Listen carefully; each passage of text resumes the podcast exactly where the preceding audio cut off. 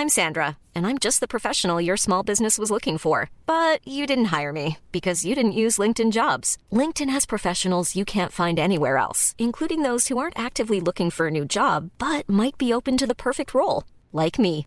In a given month, over 70% of LinkedIn users don't visit other leading job sites. So if you're not looking on LinkedIn, you'll miss out on great candidates like Sandra. Start hiring professionals like a professional. Post your free job on linkedin.com/people today.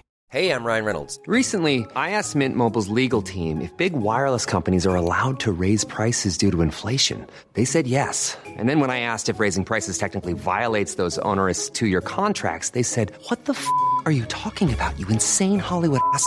So to recap, we're cutting the price of Mint Unlimited from $30 a month to just $15 a month. Give it a try at mintmobile.com slash switch. $45 upfront for three months plus taxes and fees. Promoting for new customers for limited time. Unlimited more than 40 gigabytes per month. Slows. Full terms at mintmobile.com.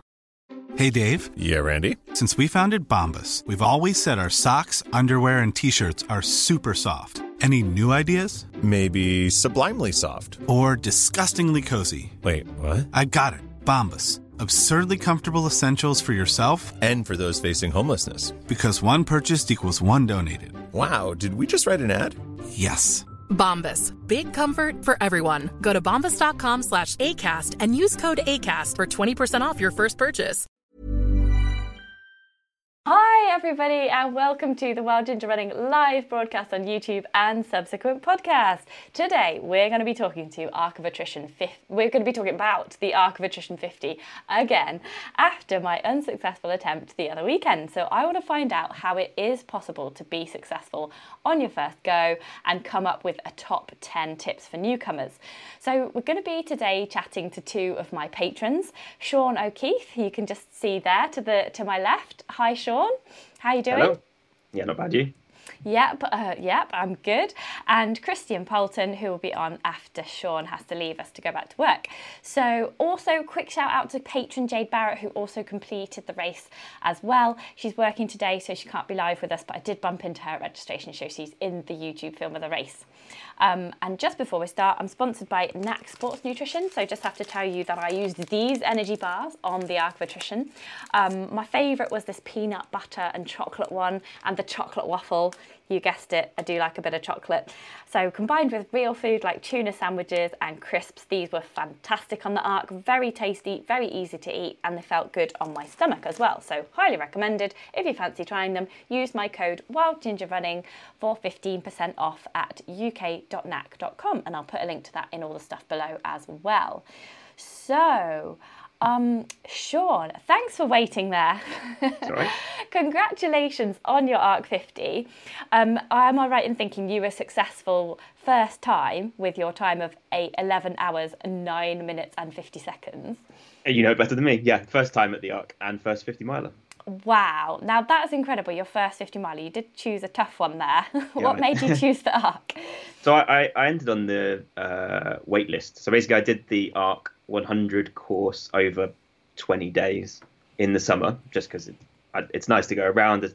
I camped in a few different places, and I thought once I'd done it, I thought, well, okay, it, it doesn't seem too bad, although that was in summer conditions. So I'll sign up for the wait list. Probably I won't get in. That's fine. I'll do it the subsequent year. But then um, I think the deadline for people pulling out was the end of September or something like that. And a couple of days later, I got in. So presumably enough people pulled out. So it was kind of accidental. It wasn't really on the plan. Okay, so it wasn't like a planned first 50 miler. So, um, you so you did the 100 course over a few weeks last summer. Like, where do you live? What's your job? What how were you able to do that? Because I live about seven hours away from Cornwall, so Yeah. that wouldn't have been an option for me. No, so I live in the lakes now. At the time, I was living in Warwickshire, so still, you know, five hours or something like Yeah, that. impressive. but I work in IT and it's all remote, so I can do work during the day, and then when hits five, sign out, and then straight onto the trails, which is great. Yeah. Oh, so you just lived down there for a bit, did you? Essentially, yeah. Yes. Worked What- in coffee shops or, or from hotspots at the campsite, depended on what what was available. Oh, cool. So were you camping as well then? Yeah, Yes, in a tent over the summer. yeah. Cool, fantastic. lovely, lovely over summer. Less Yeah. so uh, on whatever it was last weekend, two weekends Yes. ago. yeah. yeah. Oh, that's awesome.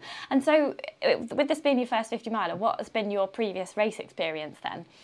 So my first ultra was a 65k random distance that just happened to be it was a point to point from Droitwich Spa to Broadway in the Cotswolds, uh, which was almost exactly a year before the arc actually, and it was um, zero or one degrees the whole time. I had literally like icicles on my um, arm hair the whole way around. It was hard. Wow. Uh, and then the UTS 50 last summer, and that's it. Those are all my ultras. So Oh, I chose all stupidly hard ones for no reason. yes, the UTS 50 is really hard. It's so Yeah. hilly. There's four really significant climbs there, including two ascents and two descents of Snowdon, highest Yeah. mountain in Wales. So, um, yeah, that's amazing. Do you just like a tricky terrain then? Is that what you prefer and that's what you kind of excel on? Yeah, I think I probably do. It's kind of the main reason for doing ultras is part the challenge and part going to nice, interesting places. And I suppose often that then comes with difficult terrain. Um, so living in the lakes now, I could just access some quite nice trails all the time. So the reason to go somewhere else and race really is to see something else kind of exceptional. Yeah, something really cool. Yeah, I think I'm with you on that. Like, I, I have got a few more um, ultras booked in not so exciting places, but I do I do like to go and yeah experience those amazing places and remote places as well. Um, so you were really comfortable within those cut-offs because like I like uh, for people who don't know, I got timed out at Godevry, which is about like almost 40 miles into the course. You're supposed to get there at 8 p.m. I got there about quarter past eight. Um, so, but Sean, with your time of 11 hours and 10 minutes, basically, you were well within that 15 and a half hour whole race cutoff. Um, uh, yeah, how did you find the race? So I think yeah, cutoffs wasn't really a a problem, but it was tough going, especially that section that everyone complains about between um, well basically uh, Cape Cornwall and St Ives, right? Uh, Um, yes, yeah. So like, yeah, and, and is it between Pendeen and St Oh, Ives Pendeen, especially? yeah, sure, Yeah. yeah. I was just looking at the, the stats. It's just really difficult to like uh, choose your own cadence because they've like just it'll go from like boulders to normal terrain to uphill to downhill. You're constantly just having to adjust your step all the time, and I think it's really draining. Yeah. Um, so although I wasn't really in trouble for time because I went too fast at the beginning, uh, I definitely could have dropped during that section. really? It, it's very easy to get into that mindset of being like, if it's this hard the rest of the way, then like, ah, it's I'm done. It's too hard. I think you just Yeah. have to push through. There's, I, I probably went through, I don't know, three or four times like that during the race of like, this is just too hard. Just stop. You know, why why are you doing it? Even on some of the road sections, I think it's normal in an ultra to just go through those cycles. yeah. Uh, and you you have to part of the skill is working out is this because I'm just tired, or is there something actually wrong and I should stop because it's sensible to do so.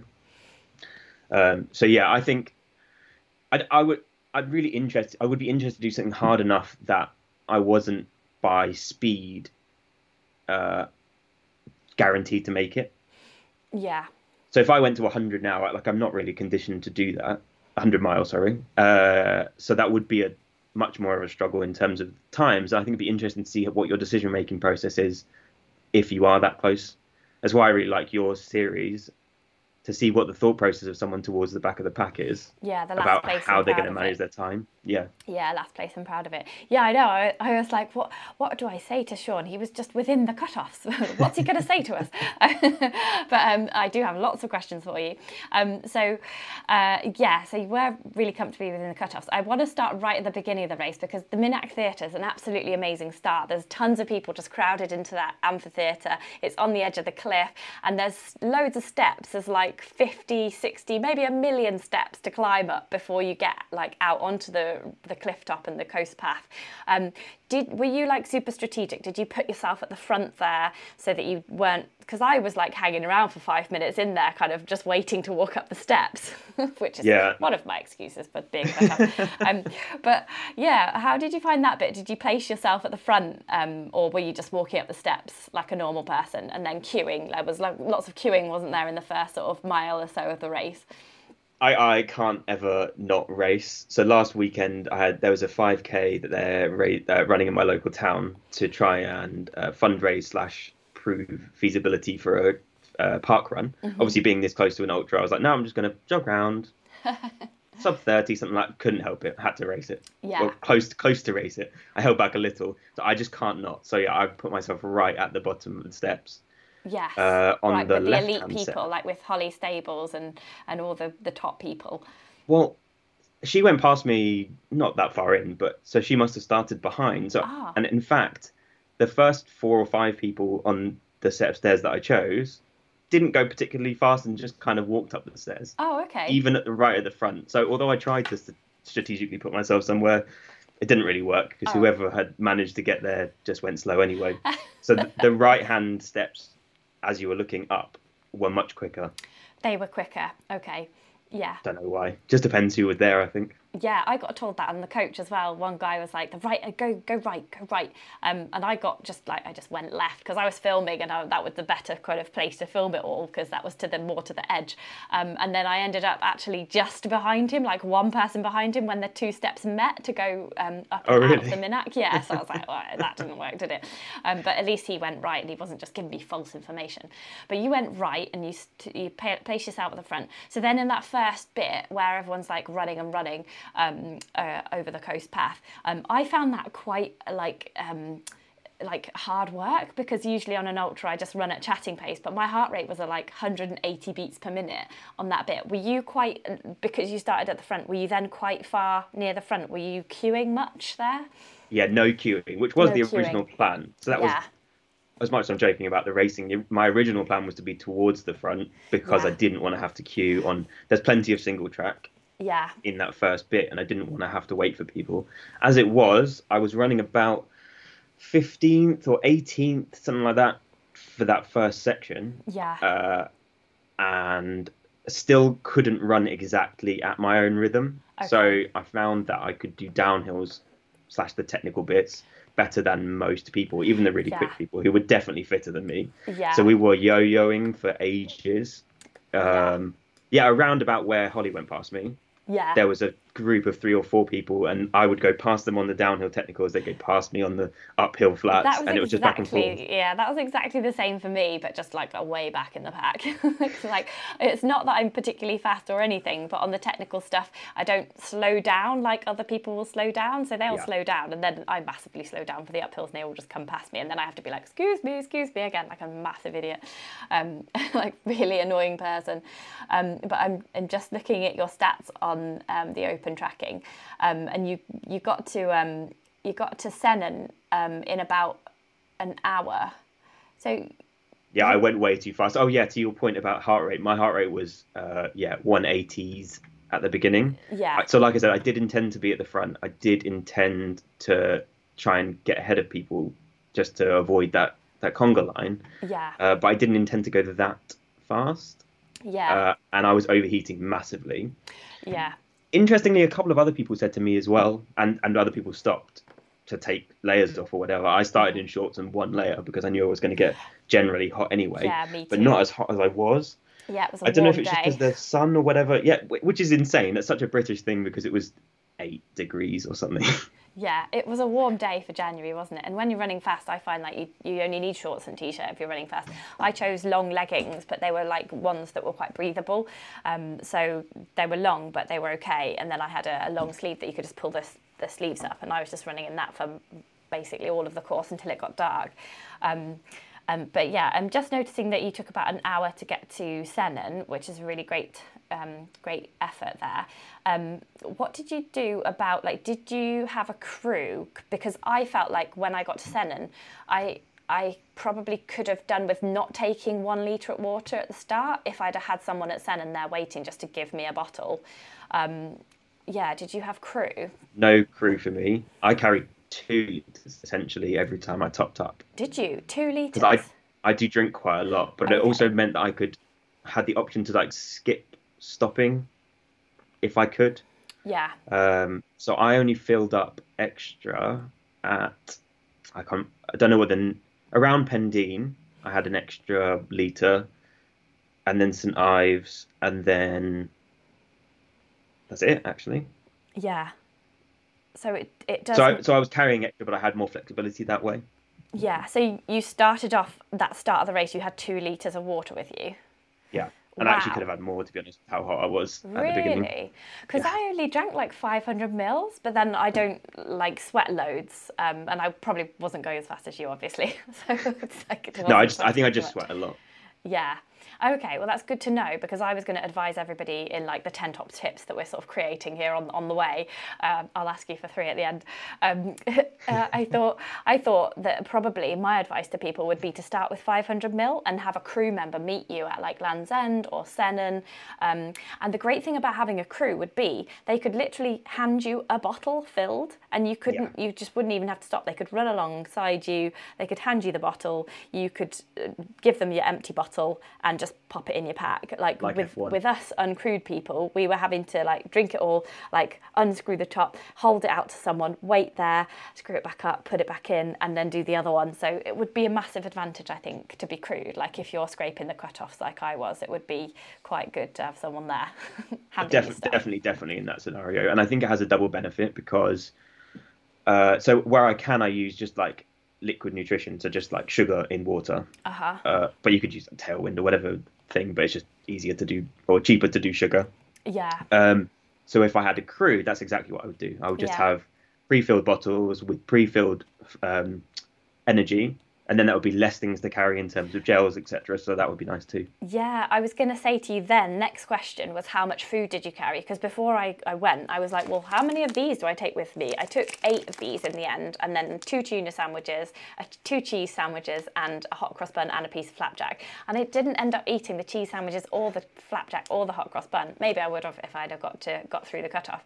But I just feel like I took too much food, and there was actually more food out there than they sort of intimated that there might be.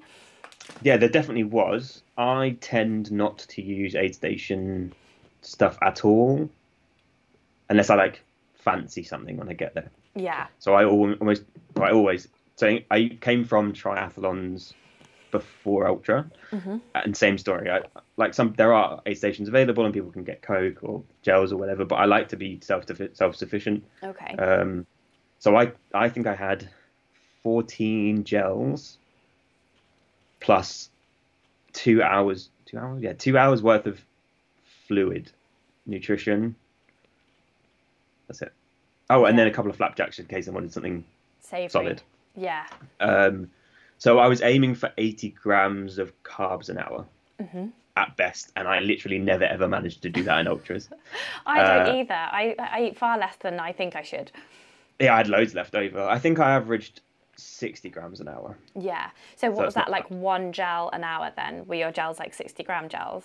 They're 40 grams. They're the SiS beta fuel ones, so I think they're 40 grams per um, Okay. per gel. So it should have been two, one every half an hour. Yes. Okay. One every half an hour. Because I just I find that really hard to eat. Like I was I was chomping on these, but there's only so many bar of any make of bar that you can chomp down all the time. But I was just like having mouthfuls of these. These are like 200 calories um, in there. How many carbs? 50 grams. Yeah, it says per bar 20 grams of carbs. Um, yeah, so I should have been eating way more of these than I thought. Um, I find it hard to chew stuff though. Like, so I only had one Yeah. of the two flapjacks that I took, which is just like breathing and run, like and running and Yeah. eating. I just can't do it. yeah, and I also had poles. So I was like, I had at one point, I had like a tuna sandwich in one hand and a pole and a GoPro and a pole in that hand. And it was just like, ah, did you use poles as well? No poles for me. I have not. So I do have some. Yeah. I've never really got onto the coordination of it. Yeah. So I don't use them. It's something I still need to practice with. Yes, yeah, yeah. Get a bit of practice there with the poles. I found the poles really useful because um, there was a lot of balancing, wasn't there, over the rocks um, and bogs, especially that Pendeen to St Ives section. So I was grateful for them. Yeah, there. Um, did you at any point think, oh, I could have done with a pole over that really rocky section from Pendeen? To I don't think so. I was using my hands so much. I don't know. I don't know if I could. Yeah, I don't know maybe if it was- It would replace. Yeah, I think people who, are, who really know how to use them probably would benefit. Uh, but I would have just been. I'd have put them away and not used them. So Yeah, and just had to carry them. Yeah. And so, um, what were the high points of the race for you? Like, what were you really pleased about? Um, I was pleased with the beginning until later. so my original aim was to do so like a, a really good day would have been seven thirty per kilometer average, which I think is like nine and a half hours. So that's like a really Oh, great day. That is a good day out.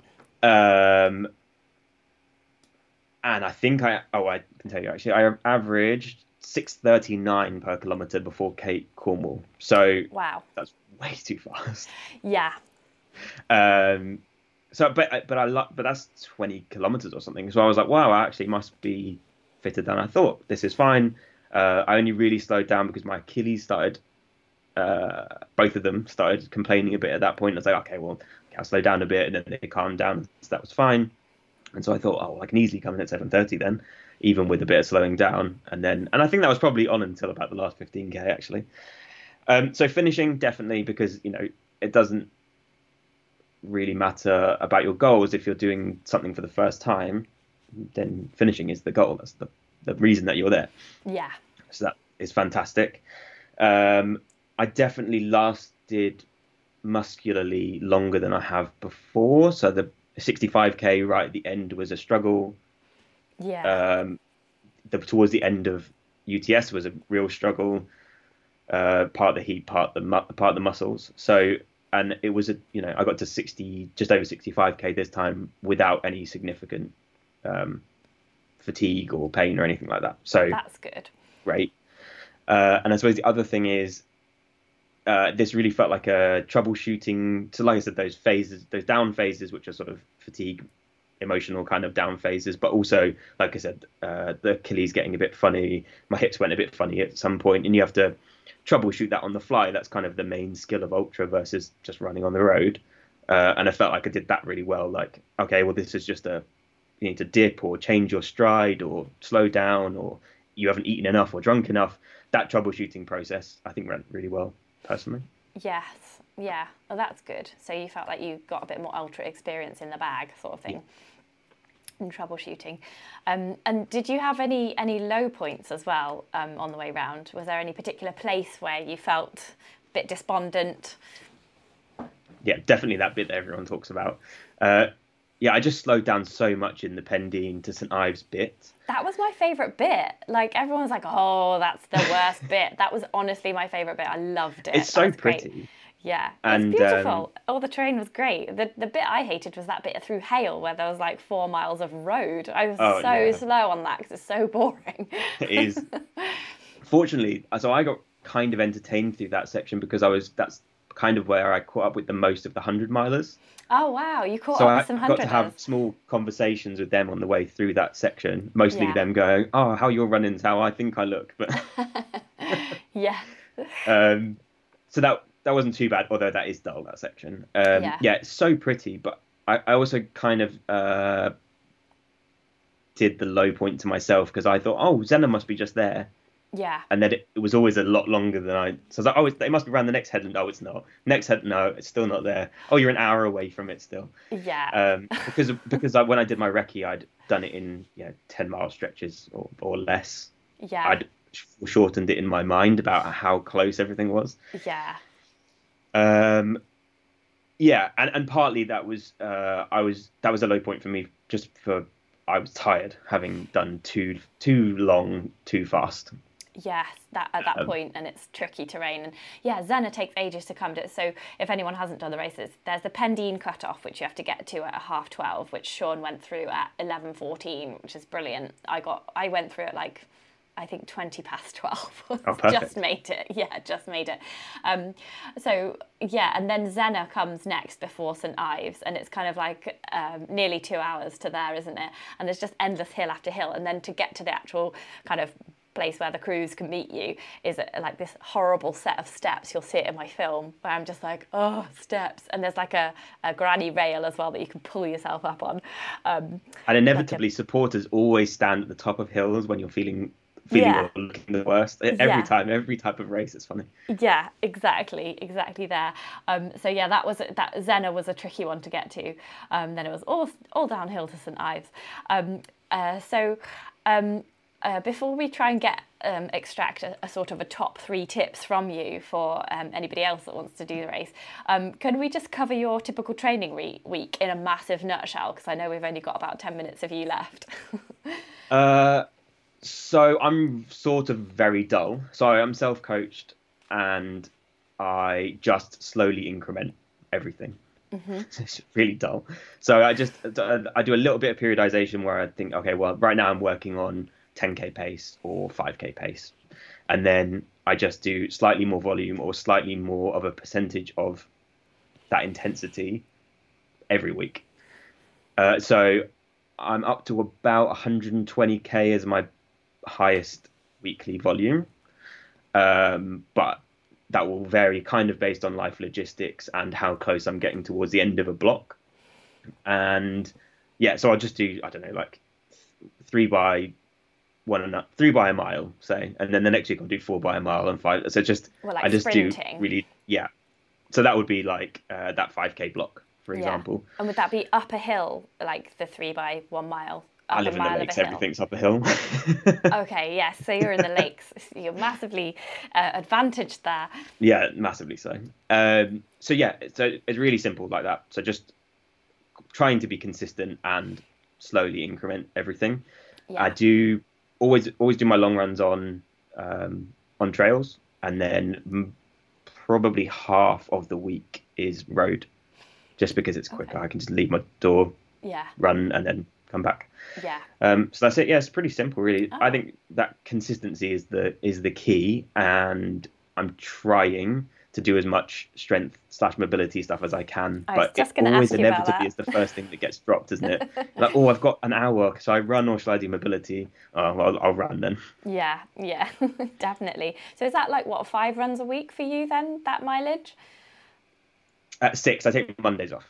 Oh wow! So you run much. every day. So I do normally Monday. long run on a Saturday. Yeah. yeah. yeah. And so when would you do your strength work in that? Would that be on the day off, or is your day off an actual day off? Uh, no, actual day off. Yeah. Um, always on a day that I'm doing something else hard. So if it's a speed day or a long run day, I'll do the strength stuff, and then if it's a like a rest day or a recovery day, they I treat them like actual rest and recovery and don't do hard yeah. lifting type stuff. That's really good because if you're going to go hard, go hard, and if you're going to yeah. rest, you rest. Yeah, so you're like basically like or, whenever you, I think of it as whenever you're like like giving the body a burden of thing of like recovery to do, don't interrupt that. So just pile everything on at the same time, as long as you're not too sore to do your next yeah activity or doing too much. And if you were to do the strength and the hard session, like the interval session in the same day, which do you f- do first, the strength work or the interval work? Uh, interval work, okay. definitely. And then, which is probably why I then deprioritize the strength. Yeah, um, like, oh. yeah, I don't know actually, because so yes, I do always do it that way around. In sort of because then your at least your muscles are warm, etc. But if you if the strength work is taking enough out of you that you would your lifting form might be compromised, then probably I would do it the other way around. I never do anything that hard, so yeah. basically everything I do is about eighty percent difficult. Yeah, you like don't I would wanna... always have two reps left, and I could do Yeah. more, so I'm not Yeah. putting myself in a hole enough for it to be a problem. Yeah, because if you're running six days a week, you don't want to knock yourself out for that other the next day, even if it's just a recovery run. Um, that sounds it sounds like good training. Um, and um, do so in terms of other people coming to the race um, and wanting to get through first time like you did. Um, can you kind of give us just kind of three top tips for them that you would really recommend? It could be to do with training or like nutrition or gear or like how a strategy for the race. Um, can you think of sort of three things? So for this race specifically, or just all races? Yeah, for the ARC 50. So definitely recce. You reckon that was really This- important? Yeah, because the Southwest Coast Path, so less so the 50, definitely, definitely the 100. Oh, because yeah. the the bit until you get to the Minack, there's lots of like very tight single track with like look like a bit like the Pendeen section, Mm-hmm. but more regular um, interruption or stride length and things because it's just rocks, etc. Yeah. So I think you need to get used to that idea. Uh, and also, it just doesn't feel like there's many other places in the country where the weather's so like changeable. Not changeable is not the right word, but like can be against you, like literally Yeah. running into a headwind or whatever. Yeah, so you sort of need to go there and experience it, and then go back to your training and go, how can I replicate this in my own area? Um, Yeah, and also so. just have it mentally in your mind, like I am going for this. Yeah, Yeah, So- and then uh, when you come then come across in your local trails or whatever something that's semi similar, you can then approach it like, okay, imagine this was the race. Yeah. How do I pick a line through this set of rocks or Yeah. etc. And if you only had, say, like I know you spent the whole summer there um, recceing that a whole hundred course, which sounds fantastic. If you're like me and you can only like maybe spare one weekend um, to recce one bit of the fifty, like say a ten mile section or something like that, is there a particular part that you think no, this is the part you need to recce? So definitely that Pendeen to St Ives section. Yeah. Okay. because like you said so once you get to st ives and onwards that's largely flattish road well packed trail the same after Yeah. maybe the dunes I, I think you just make it through the dunes i don't think you need to have seen that before Yeah. I don't know how that- much impact a recce would have in the dunes if it's dark and.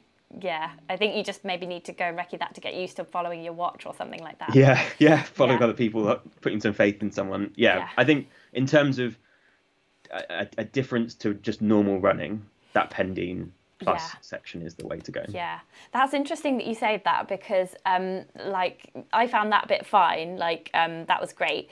Um, so I would recommend recceing that if you haven't got a lot of experience of technical running and stuff like that. But for for me, if you're like more of a back of the pack runner, like coming in at like 15 hours kind of thing, I would recce the section where it starts to get dark. So like after St Ives, it yeah. started to get dark for me, and there was like that crisscross of the railway. Like you crisscrossed it like three times, and I had to stop quite a few times to like look at the OS Map app and just be like, well, where am I going now?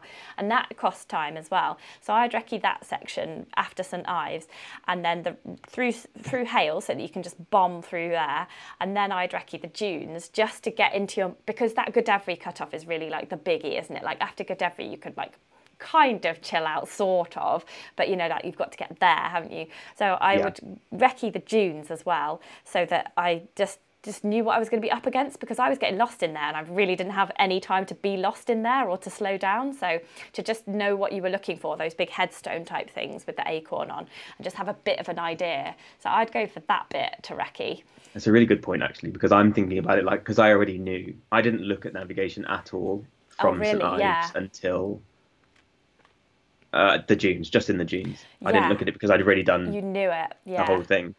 Yeah. Well, that's That would be really, helpful, good. actually. And that was light for me. It it didn't was get dark light. until after Godrevy. Godre- Yes, exactly. Yeah, so it depends like how fast you you think you're going to be to which bit you recce. So that's really that's interesting. Like both sides of there. So that's one. So that probably tip. leads on to number two, actually. Yeah. Practice with your head torch. Okay.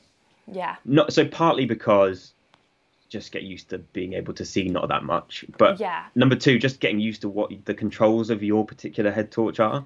Yeah. So I had um, Fenix something or other, and it has like a spotlight mode and a floodlight mode, and they have different intensities. And if I hadn't used it in runs all through the winter, I wouldn't have known, like, oh, is this just as good as it gets, or is it would it be better to flip at this point, and how long it'll last, and all those bits and pieces.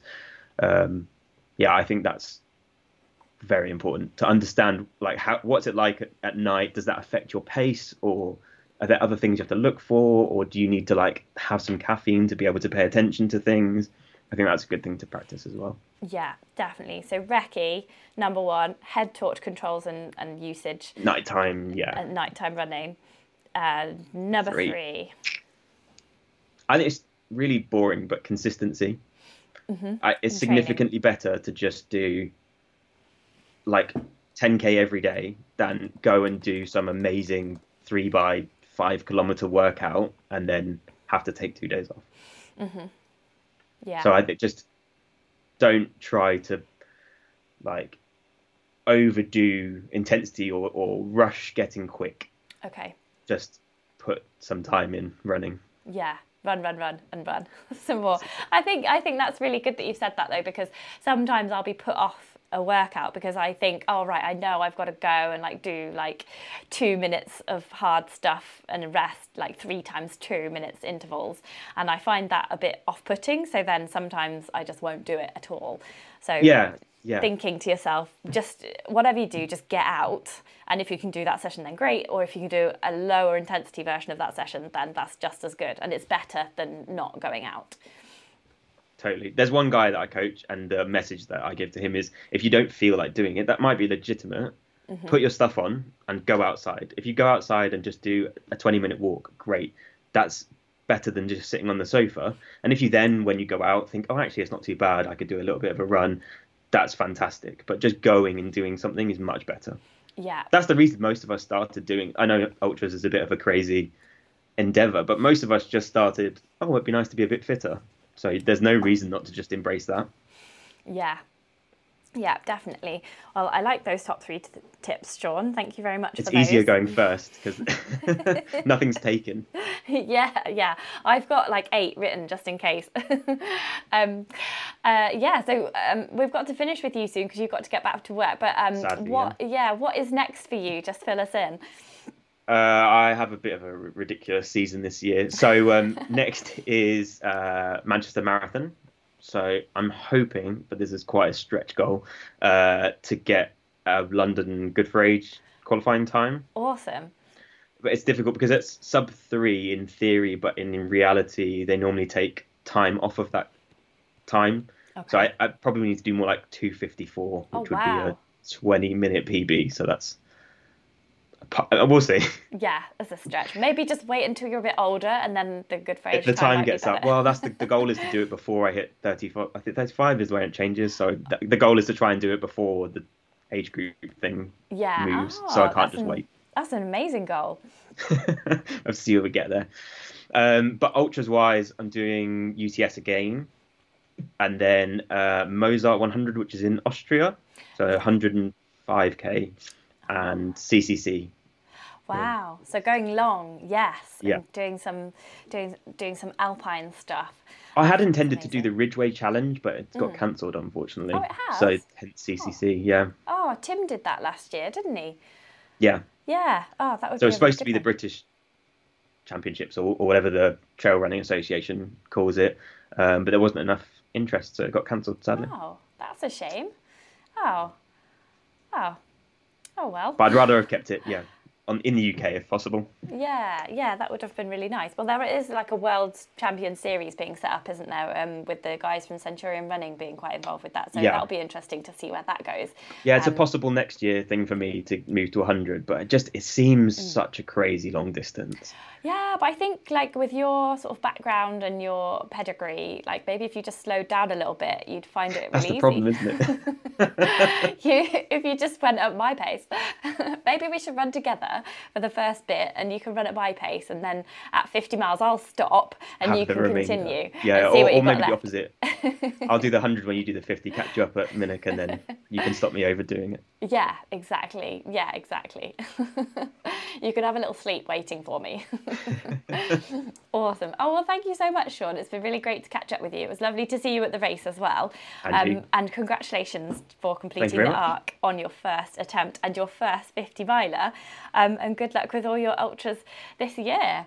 Thanks. Um, it- uh, we're going to say bye to Sean now. So bye, Sean, and we'll catch up with Christian. So I'm going to. Yes. Um, well, what, what do I need to do? I need to go on Skype. Where's Skype gone? Here we go. Um, so Sean's gone now, and um, where's Skype gone? Skype is here. So we'll just ring Christian now. Let me just press the video button and we'll say hi to Christian, who also completed the arc on his first Hey, I'm Ryan Reynolds. Recently, I asked Mint Mobile's legal team if big wireless companies are allowed to raise prices due to inflation. They said yes. And then when I asked if raising prices technically violates those onerous two year contracts, they said, What the f are you talking about, you insane Hollywood ass? F- So to recap, we're cutting the price of Mint Unlimited from $30 a month to just $15 a month. Give it a try at mintmobile.com slash switch. $45 upfront for three months plus taxes and fees. Promo rate for new customers for limited time. Unlimited more than 40 gigabytes per month. Slows. Full terms at mintmobile.com. Millions of people have lost weight with personalized plans from Noom, like Evan, who can't stand salads and still lost 50 pounds. Salads, generally, for most people, are the easy button, right? For me, that wasn't an option. I never really was a salad guy. That's just not who I am. But Noom worked for me. Get your personalized plan today at Noom.com. Real Noom user compensated to provide their story. In four weeks, the typical Noom user can expect to lose one to two pounds per week. Individual results may vary. Attempt this year. Hi, Christian. How are you doing? Hi, not too bad. Awesome. We'll just wait for your image to come up on the screen. Oh, it's uh, maybe I need to turn my camera on. Oh, yeah, there's always that. so I will just tell everybody about your arc. So Christian did the arc in 14 hours, 26 minutes, there you are, and 20 seconds. Um, and just while we were just chatting on the Skype little chat thing earlier, he said he was also thinking now of doing the 100. So this is going to be an interesting chat with Christian here. Um, can I just get you to move a little bit to your left so that you're in the middle of the screen there, Christian? Yes. Uh, That's it. Yes, that's good. Yes. yeah, so I've also just worked out, having seen your picture on the Skype thing, that I did actually meet you before we set off at about five o'clock in the morning. And we were having a chat, weren't we? so I'm really yes. sorry that I didn't put two and two together. You were wearing a Wild Ginger Running buff. So I was like, oh, hi, I'm going to film you. You're wearing a Wild Ginger Running buff. But I didn't actually put two and two together to think that you were actually Christian. So sorry about that. it was very early in the morning. yeah, it was, wasn't it? Yeah. Um, so, um, oh yeah, I need to change your name as well. Sean's just put on the live chat that I need to change your name to Christian. I've got like a little name. I had Sean O'Keefe on top of Sean O'Keefe, and now we're going to change it to Christian. What a smooth changeover this is. I hope everybody on the podcast is uh, enjoying this smooth changeover. Um, okay, right, we're all set up now. So thanks so much to Sean for coming on. He's now in the live chat and he's going to be um, heckling us with some questions probably. so um, yeah, so Christian. Um, uh, congratulations on your ARC 50, 14 hours and a half basically. Um, let's just um, hear what is your previous race experience first of all. What led you to the ARC? Ah, well, funny enough, it's very similar to Sean. I, I entered last year, um, put on the waiting list, and it was kind of, I don't know, I just entered it because a friend of mine had done it, and I thought, uh, never expecting to run it. And it was only later in the year, I think late October, that I, I got notification that I was in. I thought, oh, blimey, I better, uh, I better start training for this. But it wasn't yeah. planned at all. Um, fantastic I got a place and, and, it's a fantastic run and so pleased I managed to do it. But it, it certainly wasn't planned. Yeah, it wasn't planned. Well, all you people with unplanned ARC 50 finishes, and my DNF, even though it was planned for quite some time, it's just, it's not fair. So we need to pump you for tips, Christian. Um, by the end of this, we're going to have to come up with three tips from you, and then I'm going to continue with the last four tips at the end. Um, but um, did you do any recce's or anything? Um, where are well, you that, based? No, that was the thing. I'm based in London. Um, yeah. So it's a long way to travel down. And because I only found out I had a place in October, I, I couldn't spare the time to go down there for any recce's. And to tell you the truth, I underestimated the course. um, the section from Pendeen to St Ives, I really didn't expect. And that, that caught me out somewhat. Mm, yeah. Um, when yeah. I got to St Ives, I, I felt awful. I, I wasn't thinking of pulling out, but I, yeah, I, I, could have stayed in that that um, that lovely hall for quite a long time eating. I'm just going to have a look at your stats and see when you got into St Ives. So you got into St Ives um, uh, seven and a half hours into the race, um, which is uh, I, I can't work that out. what kind of time did you hit St Ives then? Um, it was late afternoon. Um, I did chat to one of the uh, marshals there, and, and, he said, "You're fine for cut-offs. That's not a problem." Yeah, um, yeah. The cut-off at St Ives I, was five o'clock. Yeah, so I left St Ives, and it was just starting to get dark. So I put my head torch on, and yeah, I, I from then onwards, I had to uh, had to run in the dark. Yeah. Okay. Yeah. So that's similar to me then. I, I can't have. Like, I must have been a bit behind you because I left about ten past five. Yeah. Um, I don't think you were that far behind. I did pass you. Oh. Before we met. Did you? I think it's just before Pendeen actually. We um, I passed you, but I, I wasn't Oh. going much quicker. Yeah.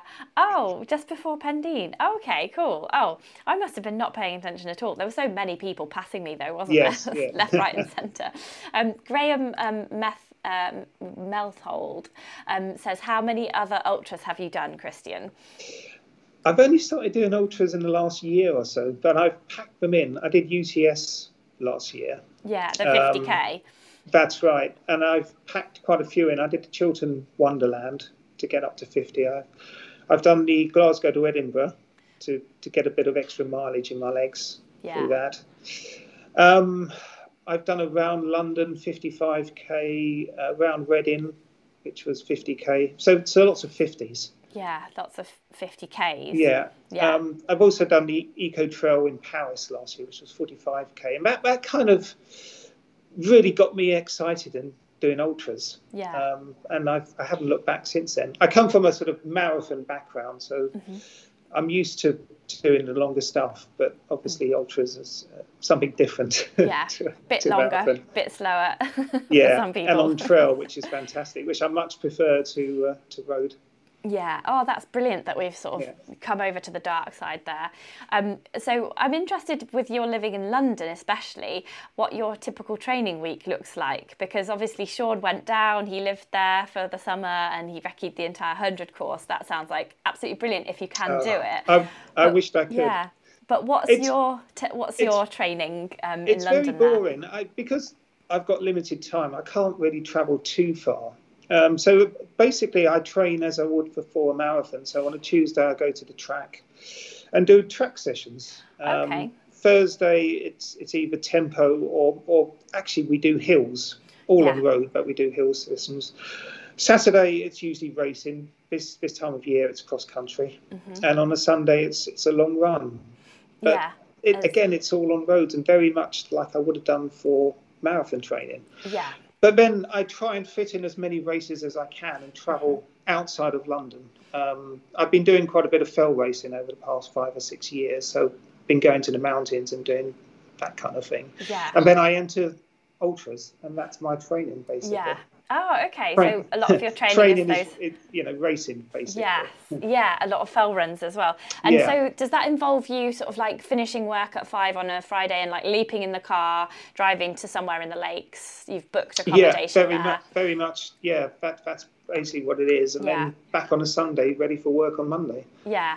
And do you so do you have a family then that you're abandoning for this weekend, or like weekends away, or like how do you make it work logistically? Because it's quite a lot to plan, isn't it? If you It take I've got a you. very understanding wife, but no children, luckily, which helps Yeah. massively. Yeah. Yeah. Does your wife come too then? Is she into running? No, not really. She does a bit of running, but just jogging, and she's not competitive at all, unlike me. So, yeah, Yeah. she stays in London, and I, I go off and do my thing, and then come back covered in mud on a Sunday. Yeah, awesome. Oh, that was brilliant. And so, so that's your week of training.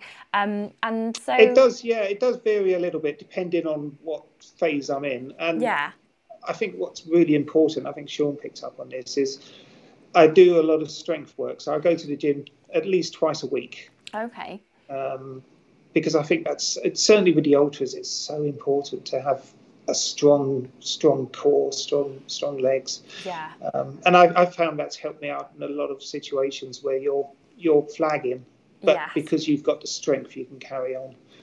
And what sort of exercises are you doing there in the gym? Are you doing the classes, or are you doing a specific I- set of exercises? Yeah, I tend to do classes now just because you don't have to think too hard. Yeah. Um, yeah. I used to do stuff on my own, but yeah, you have to pre-plan it, and I find a class is just a lot easier. You can switch off, enjoy yourself for 45 Yeah. minutes, an hour, and then you're done. Yeah, and it's someone shouting at you like, "Do this, That's do that." right. Like, is it like body pump and, and that kind of thing? Exactly. You know, like with the weights on, on your shoulders. Yeah. that's exactly it. So it's high reps but low weights. Okay. Um, yeah. So you don't.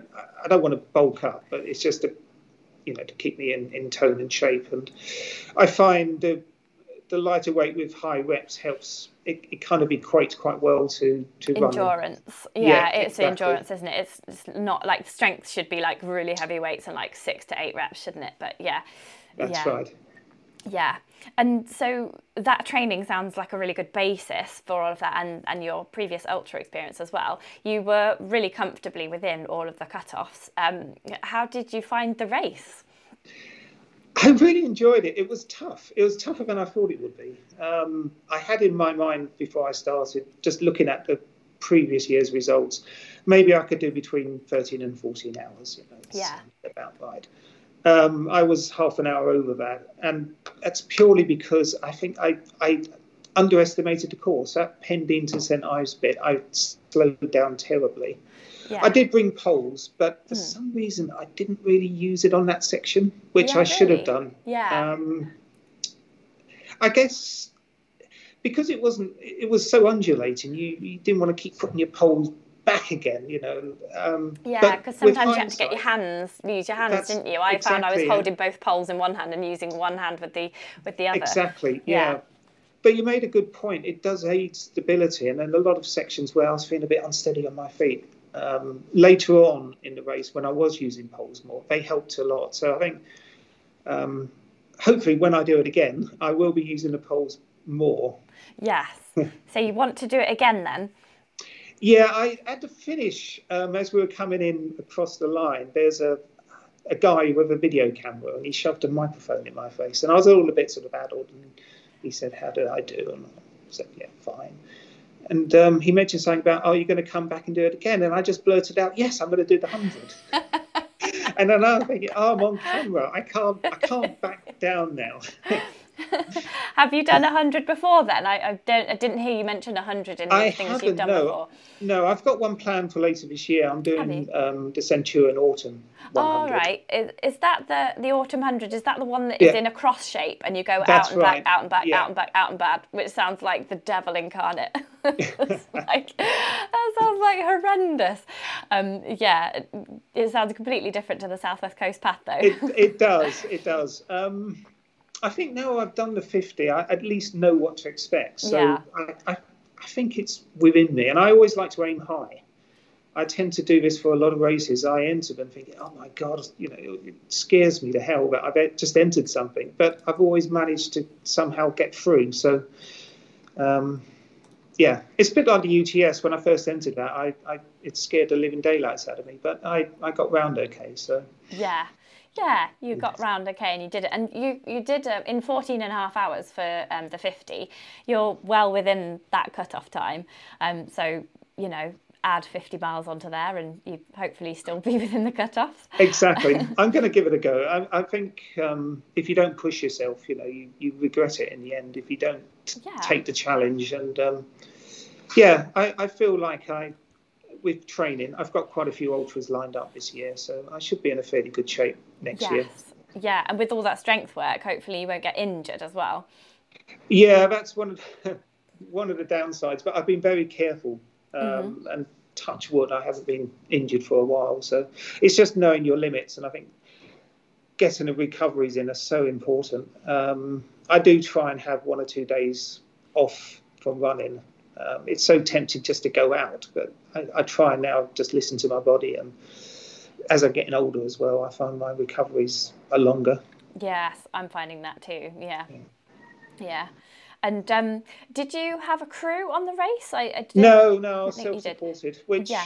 was fine. Um, again, with like Sean, I carried two liters of water with me, which was Yeah. about right. Yeah. Um, it was heavy, but I, I felt more confidence because I didn't have to worry. Actually, there's lots of archangels around, so Yeah. I, didn't, I could have carried less water, but I at the time I didn't is realise. fine. Yeah.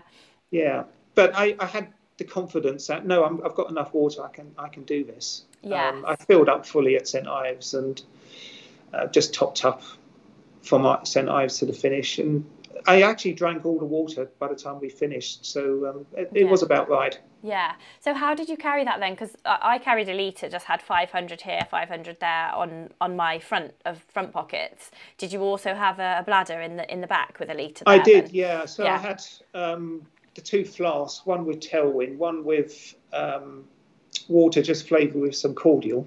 Yeah. So it helps to to drink. I mean, I had just pure water in the bladder, which was almost an emergency supply, which Yeah. um, I did I did actually need. So uh, Yeah. I'm, I'm glad I bought that. Ah, that's interesting because I was going to suggest to people to take less water, but it seems like perhaps like if you sweat more or you know if you're a certain type of person, like I don't know, maybe uh, yeah, I just didn't drink as much, but I just carried a litre, and then the most I did get to the end of that during the Pendeen to St Ives section, so I just filled up fully at St Ives. But yeah, I suppose you just have to know yourself whether you drink a lot or whether you sweat a lot.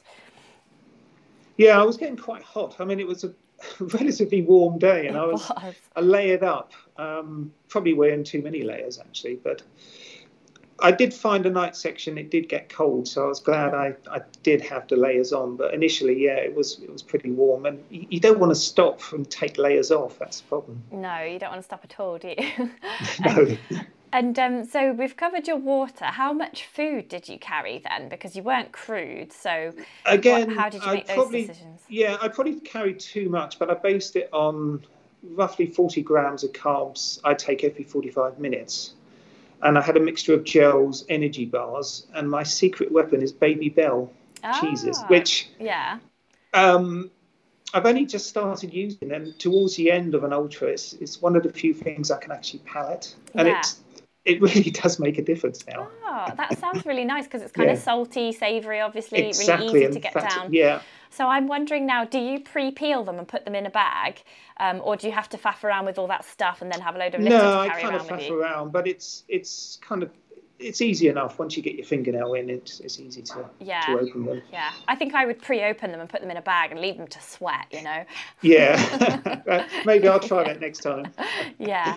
So do you feel that you carried too much food, um, I or too little? I probably did slightly too much. Um, again, I didn't realise that the, the archangels were. I mean, they're fantastic. They had vans here with food and, and Yeah. water, so um, I did grab a few things from them. Um, I had planned on being completely self-sufficient and Yeah. only stopping at St Ives. So I had a, a, a few gels left over at the end. Yeah, it's good to have a few bits left over. You want some emergency right. there, don't you? Um, and do, what were your high points during the race? Ah, um, the, well, the scenery was just mind blowing. Um, although I felt awful going on that section from Pendeen to St Ives, the Oh, no. scenery just, you know, it, it was it it.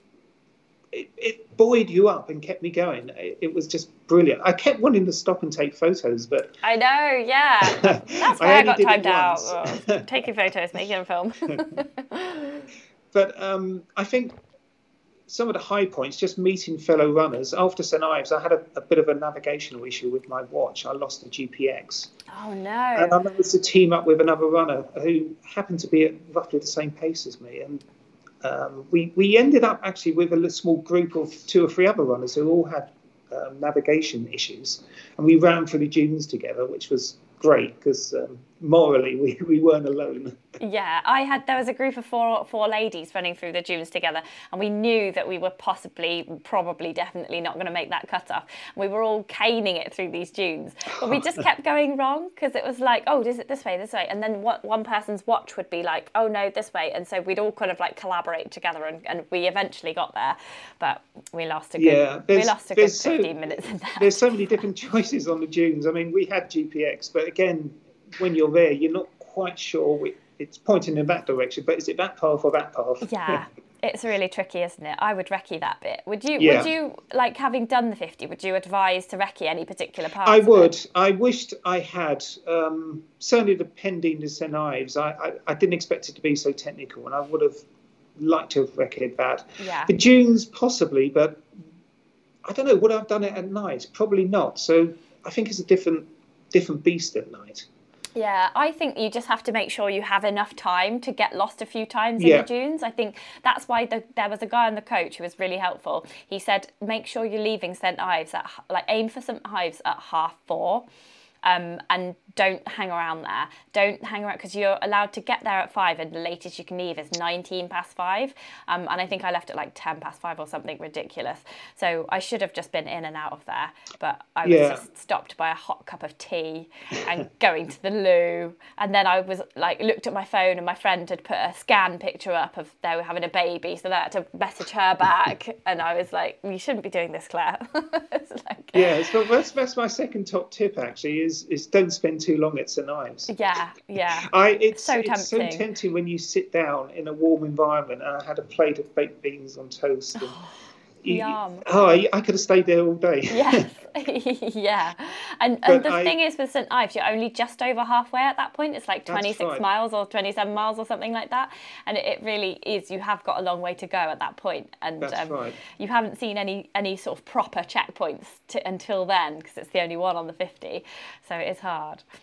Yeah, I, I definitely made a conscious choice to be as quick as I could. So I ordered some food, ate that, took on, filled my flasks, went to the toilet, and then thought, right, this is it. Got to get out. Got to Yeah. get out. Can't I'm just, stay here any longer. I'm going to check what time you left St Ives. Oh, it doesn't say the time here. It just says the cumulative time. Um, so it says you were out of St Ives at- in at seven hours twenty-one.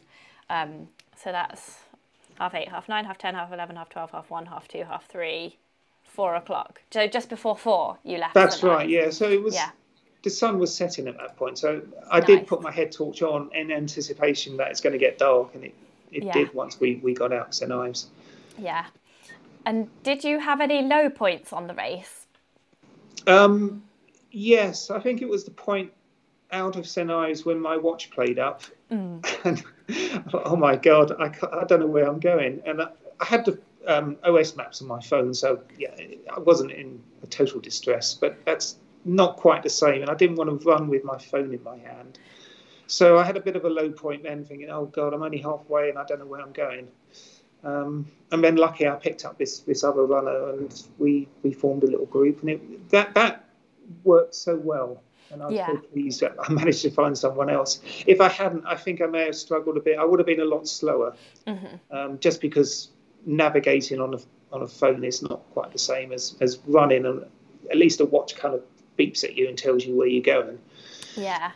Yeah, I had a problem with the route just after St Ives because you, you go along oh, following the Oh, that's- sea, yeah. don't you? And then there's that railway that you have to sort of cross or not cross and cross That's do that three times in total. So I found that my watch, because I was using poles, it was sideways. So when I was looking at it, it wasn't quite like on where it wasn't quite right, and so it would kind of direct me that way. And then I, so I had to get the OS map out at that point as well. Um, uh, on my phone on the app and then have a look at it there and yeah I had a bit of a low point there because I'm I really didn't have time to get lost at all and I was just like at that point I thought I don't know if I'm going to make it to And I had to stop filming and, and just like actually concentrate on getting there so yeah it's interesting that that was the same for you Yeah, exactly. I, I, I got confused. I, I think what I my watch wasn't at fault. I think I just pressed too many buttons and I lost the GPX. And the stress of the race, I didn't know how to get it back. and did, Um, so- did, did you eventually get it back then the I watch? didn't know. Oh, In the okay. end, um, I, I just because we were in a little group, I just followed the, the leader, so to speak.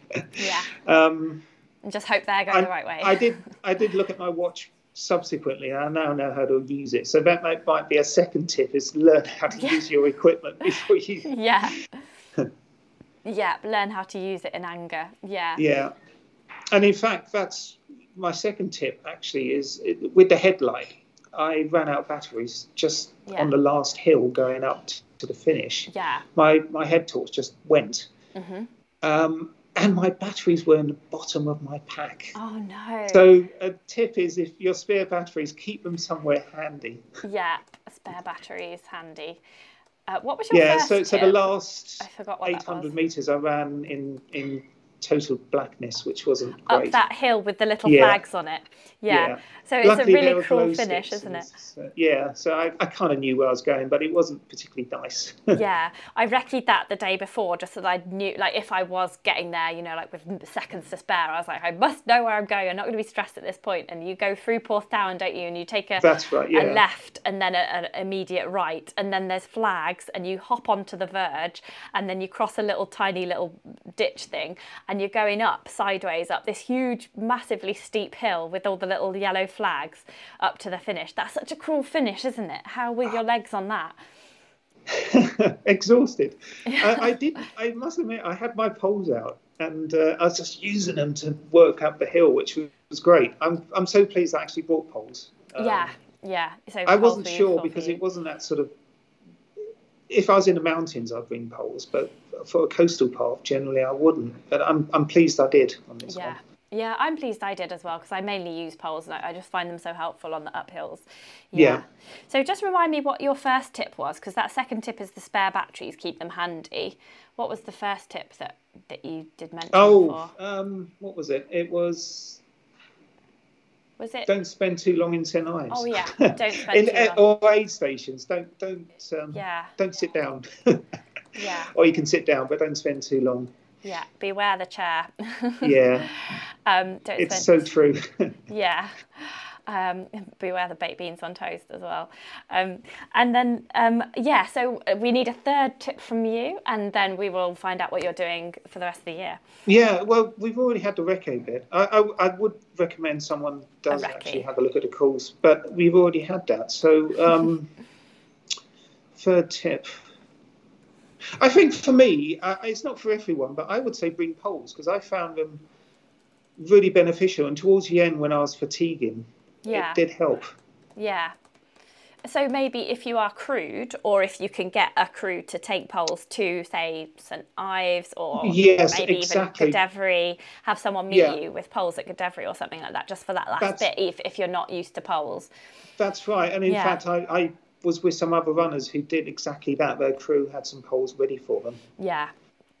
Yeah, that's a good idea. Yeah, I think having a crew would make the whole race quite a lot easier because you wouldn't have to carry as much. You'd be really quick with the bottle changes over with the with the water and the hydration, and you could do stuff like, you know, give them an extra layer, or you know, if you found that you really weren't eating those cheese sandwiches, you could just ditch them. So it would actually be really handy to have a crew and get yeah, the poles, must collect poles if you can them. have a crew, it's it's it's beneficial. Although I did quite like the challenge of being self-supported. Yeah, yeah, yeah. I do like that as well. But I just had no idea how much food to take and how much water I'd need. So I feel like doing it once and getting timed out, I've now got a much better idea of what Yeah. what I would need, Like- perhaps. Likewise, I mean, I, I kind of just use a rule of thumb about food. Um, I could probably have done. Certainly, I I could have carried less because of the angels being around. Yeah, Um, but they then they're not necessarily there, are they? That's No, the other thing. If they get called to an emergency, they might just not be there. So I feel like you've always got to carry that food just in case. Exactly. I think Yeah. probably I would. Um, it wasn't overly heavy, so Yeah. I could just about fit it in my in my pack. Yeah. Um, and so you're going to sign up for the 100. When does it open? First of March. Okay, not long.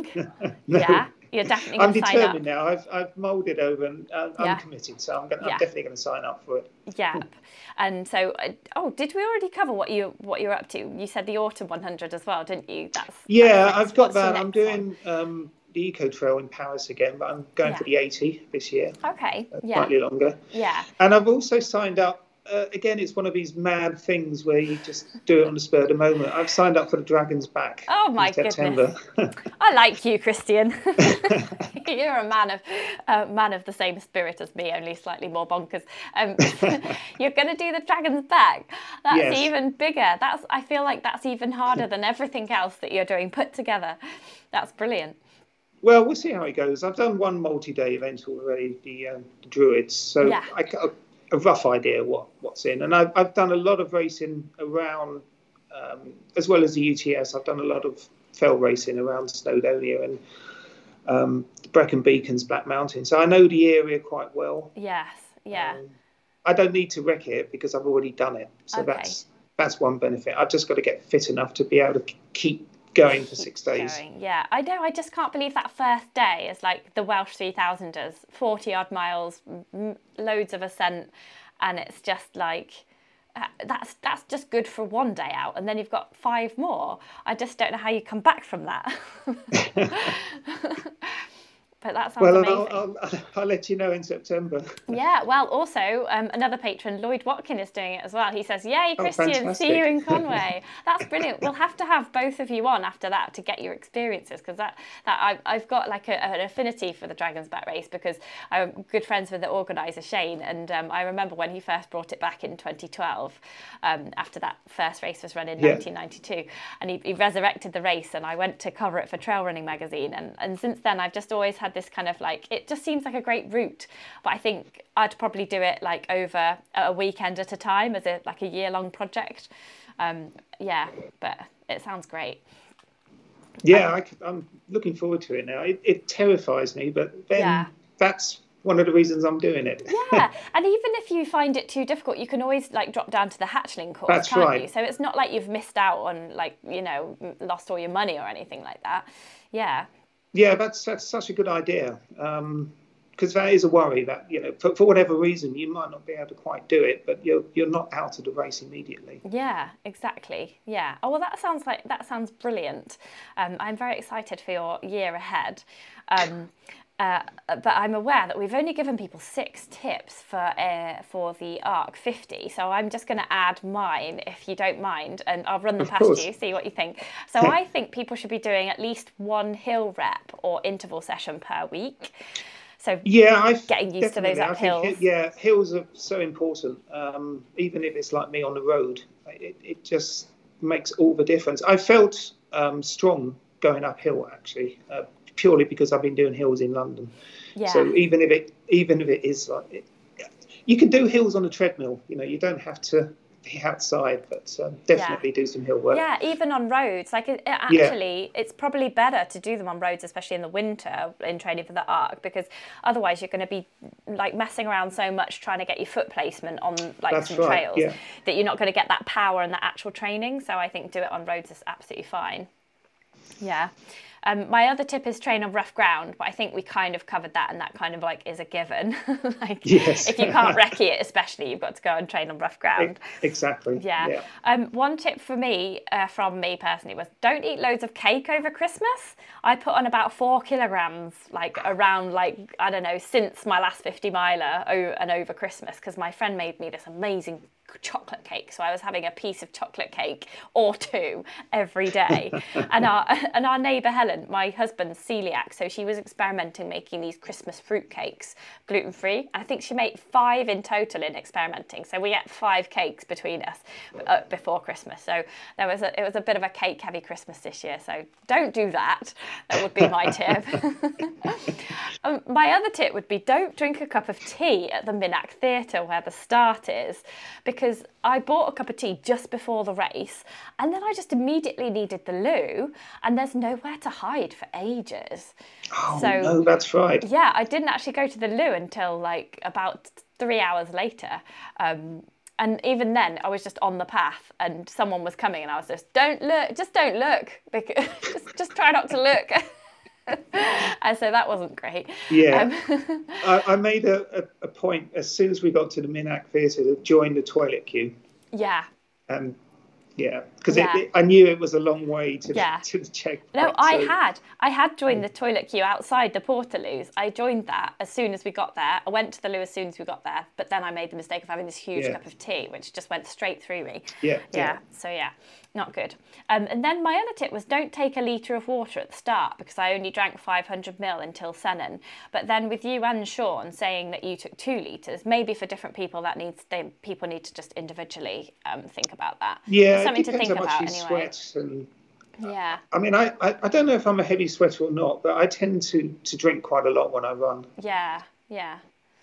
Yeah, I suppose also it depends what the temperature's like as well. Because Yes, it was a yeah. particularly hot day that year and it probably sod's law it's going to be raining next year. Oh, yeah. Oh, or snowing, or, or I'm Yeah, sure it won't be as nice. Yeah, I'm already resigned to the fact it's going to be awful weather I next year. know for your hundred. Oh my goodness, yeah. Um, I had don't hang around any checkpoints, but you had that one. Uh, so my final tip to people is don't make a YouTube film because it massively slows you down. um, you'll see it is useful. I think it will be useful for people to have the film of it. Yeah. Um, but if I was to try it again, I wouldn't make a film. And Sean said that he'd crew me and he'd film, so that's nice. I think that's the way to do it. Like I said, I, I kept wanting to stop to take photos, but I, yeah, I would have been miles behind if I'd stopped at every beauty spot and Yeah. I didn't stop, but it's still the effort of getting it Yeah, out, yeah, yeah. filming, like you're not concentrating on what you're doing. I just probably have to just race it next time. The irony is, I got back and I was like, oh, I'm not fit enough. Oh, blah, blah, blah. and then the irony is, I think if I hadn't been making the film, I may have just scraped round, you know? Like it was only 15 minutes. So yeah, who knows? Who knows? But I'll just have to try again. I'm blaming the film and the lack of fitness and all the cake that I ate. yeah. Yeah. Can you think of anything else that we need to tell people about the ARC 50? I feel like we've covered lots here today um, and that we should wrap it up. But I just want to, yeah, from your point of view, is there anything else that you think we should mention to people doing the race next year? Um, I did eat on a coach going down because it's Did such you? an early start. Yeah. Um, it's too far too early for breakfast. So, yeah, I had something on the coach, knowing that you know it's an eight thirty start.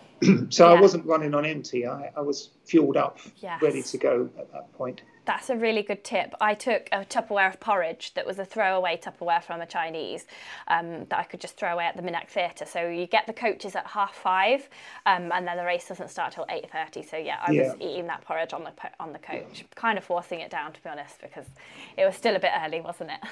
It was a bit. yeah. Um, I, it didn't actually bother me at the Minack Theatre. I, I wasn't anywhere near the steps, so it took me a long time to get out. But yeah. Me too. because it was an ultra, I thought, well, it doesn't matter. you Yeah. know. it's probably better to start slow. Yeah. It was, and I was queuing, and even then I was really out Um, yeah. of breath with the pace that we were going with the queuing. So I was kind of thankful um, to the to the queues. And Sean's still watching. I want to tell your boss, Sean, that you're not working. he said yes. also, uh, he ate two bagels on the coach as well. So yeah, that's that's a really good tip actually. it, Like yeah. out, outside of the race as well. Yeah. Right. Well, I think we should wrap up now.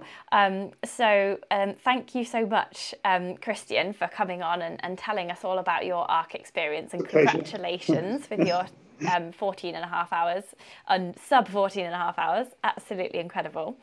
Um, and just before we go, I do have to just mention the sponsor. Um, I'm sponsored by Naak Nutrition for these um, live broadcasts. Um, and so I ate these and these on the Arc, and they were very nice and felt good on my stomach. So if you do want to try any of this for your next Ultra, then just use my code Wild Ginger Running for 15% off at uk.naak.com. Um, so, thanks so much, Christian. Um, uh, looking you. forward to uh, hearing about your progress on your hundreds and your dragons back this coming year. Um, and have a, a lovely weekend when it comes around. Thank you. Cool. Bye. Bye, everyone.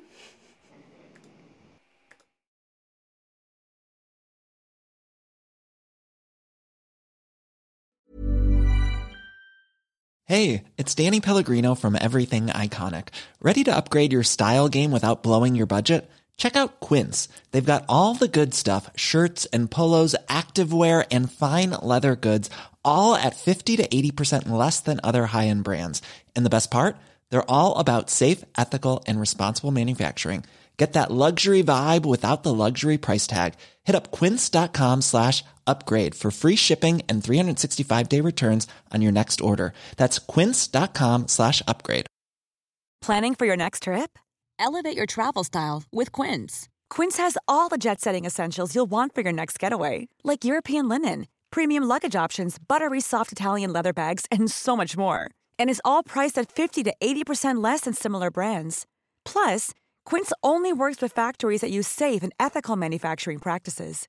Pack your bags with high-quality essentials you'll be wearing for vacations to come with Quince. Go to quince.com slash pack for free shipping and 365-day returns. Imagine the softest sheets you've ever felt. Now imagine them getting even softer over time. That's what you'll feel with Boll and Branch's organic cotton sheets. In a recent customer survey, 96% replied that Bowl and Branch sheets get softer with every wash. Start getting your best night's sleep in these sheets that get softer and softer for years to come. Try their sheets with a 30-night guarantee. Plus, get 15% off your first order at bollandbranch.com. Code BUTTERY. Exclusions apply. See site for details.